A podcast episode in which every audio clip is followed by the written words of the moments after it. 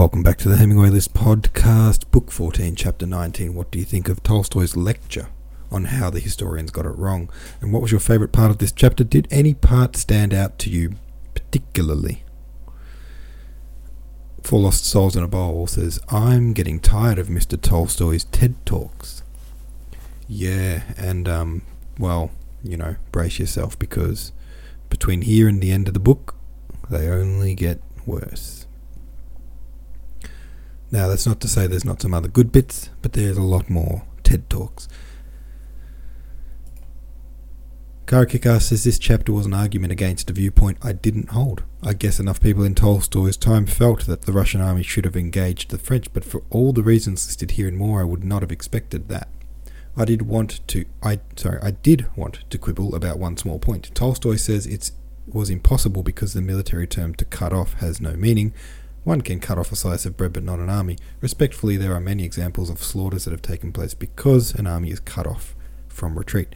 The British in Afghanistan comes to mind. I think what he is saying is true in the Russian terrain, with its open plain and forests, but that is a particular feature, not a general principle, like he is asserting. Yeah. Good point. Yeah, I thought that was weird. Like, you hear that, you know, they cut them off all the time. Maybe there's a bit of a translation issue, you know. Like we in English, the term, you know, cutting off, to cut them off is really common, but maybe it's maybe there's a, a slight difference in the translation. Um, Twisted Every Way says defensive much Tol- defensive much Tolstoy. Although I can see armchair quarterbacking was as much a thing in the 1800s as it is, as it is today. This was the end of part three. There are only about 157 pages left in my edition. Yeah, we're starting book 15 today, and book 15 is the last book. Although there are then two epilogues, and each of those epilogues has about 12 or 15 chapters each, I think, something like that. So, you know, there's really three books left. Just the last two are called epilogues. Let's get into it, shall we? Book 15. 1812 to 1813 is what Book 15 is called, and it goes like this Chapter 1.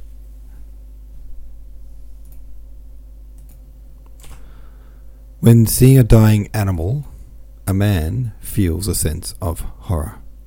Substance similar to his own is perishing before his eyes, but when it is a beloved and intimate human being that is dying, besides this horror at the extinction of life, there is a severance, a spiritual wound, which, like a physical wound, is sometimes fatal and sometimes heals, but always aches and shrinks at any external irritating touch.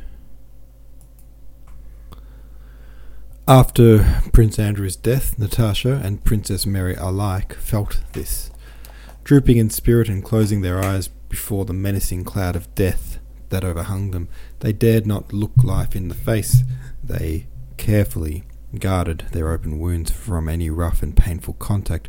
Everything a carriage passing rapidly in the street, a summons to dinner, the maid's inquiry what dress to prepare, or worse still, any word of insincere or feeble sympathy seemed an insult, painfully irritated at the wound, pain, painfully irritated the wound, interrupting that necessary quiet in which the, they both tried to listen to the stern and dreadful choir that still resounded in their imagination and hindered their gazing into those mysterious, limitless vistas that for an instant had opened out before them. Only when alone together were they free from such outrage and pain. They spoke little even to one another, and when they did it was of very unimportant matters. Both avoided any allusion to the future. To admit the possibility of a future seemed to them to insult his memory. Still more carefully did they avoid anything relating to him who was dead. It seemed to them that what they had lived through and experienced could not be expressed in words, and that any reference to the details of his life infringed the majesty and sacredness of the mystery that had been accomplished before their eyes. Continued abstention from speech and constant avoidance of everything that might lead up to the subject, this halting on all sides at the boundary of what they might not mention, brought before their minds with still greater purity and clearness what they were both feeling. But pure and complete sorrow is as impossible as pure and complete joy. Prince Mary, in her position, as absolute and independent arbiter of their own fate, and guardian and instructor of her nephew, was the first to call back to life from that realm of sorrow in which she had dwelt for the first fortnight. She received letters from her relations to which she had to reply. The room in which little Nicholas had been put was damp, and he began to cough. Alpátych came to Yaroslavl with reports of the state of their affairs and with advice and suggestions that they should return to Moscow to the house on Vozdvizhenka Street which had remained uninjured and need the, needed only slight repairs. Life did not stand still, and it was necessary to live. Hard as it was for Princess Mary to emerge from the realm of secluded contemplation in which she had lived till then, and sorry and almost ashamed as she felt to leave Natásha alone, yet the cares of life demanded her attention, and she involuntarily yielded to them. She went through the accounts of Alpátych, conferred with Dessalles about her nephew, and gave orders and made preparations for the journey to Moscow. Natásha remained alone, and from the time Princess Mary began making preparations for departure, held aloof from her too. Princess Mary asked the Countess to let Natásha go with her to Moscow, and both parents gladly accepted this offer, for they saw their daughter losing strength every day, and thought that a change of scene and the advice of Moscow doctors would be good for her. I'm not going anywhere, Natásha replied, when this was proposed to her. Do please just leave me alone. And she ran and she ran out of the room, with difficulty refraining from tears of vexation and irritation rather than of sorrow. After she felt herself deserted by Princess Mary and alone in her grief, Natásha spent most of the time in her room by herself, sitting huddled up, feet and all, in the corner of the sofa, tearing and twisting something with her slender, nervous fingers and gazing intently and fixedly at whatever her eyes chanced to fall on. This solitude exhausted and tormented her, but she was in absolute need of it. As soon as anyone entered, she got up quickly, changed her position and expression, and picked up a book or some sewing, evidently waiting impatiently for the intruder to go. She felt all the time as if she might at any moment penetrate that on which, with a terrible questioning too great for her strength, her spiritual gaze was fixed.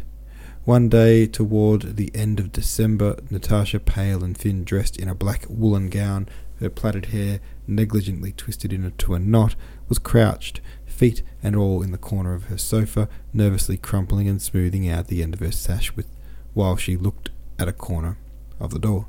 She was gazing in the direction in which he had gone to the other side of life, and that other side of life of which she had never before thought, and which had formerly seemed to her so far away and improbable, was now nearer and more akin and more incomprehensible than this side of life, where everything was either emptiness and desolation or suffering and indignity.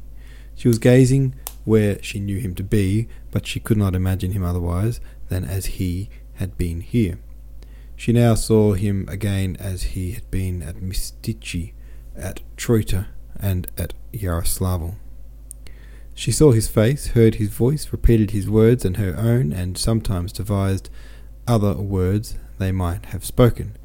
There he is lying back in an armchair in his velvet cloak, leaning his head on his thin pale hand.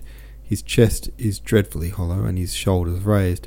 His lips are firmly closed, his eyes glitter, and a wrinkle comes and goes on his pale forehead.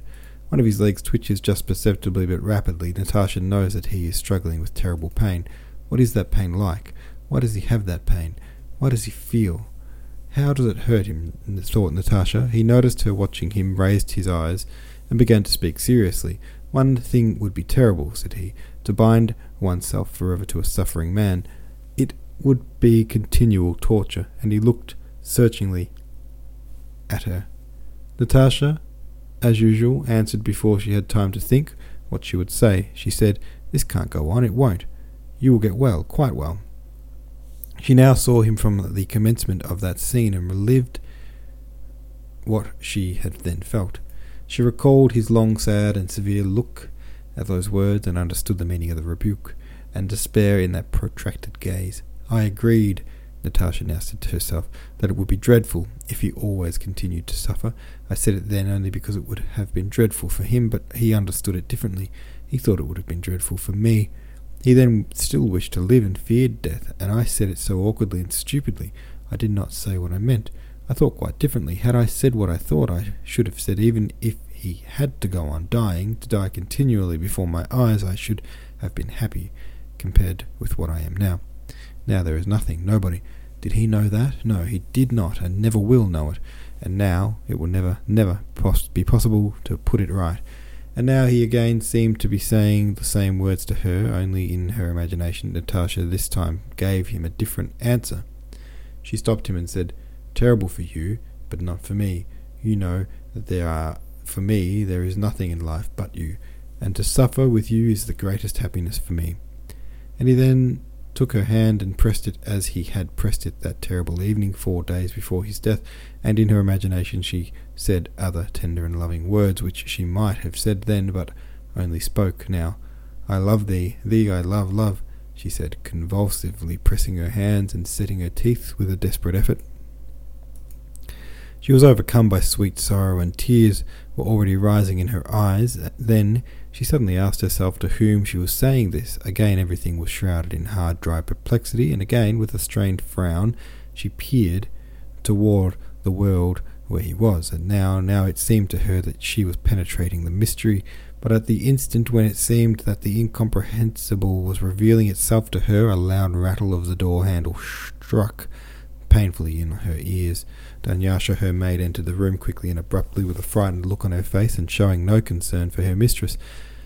Come to your papa at once, please, said she, with a strange, excited look. A misfortune about Peter Ilinitch, a letter.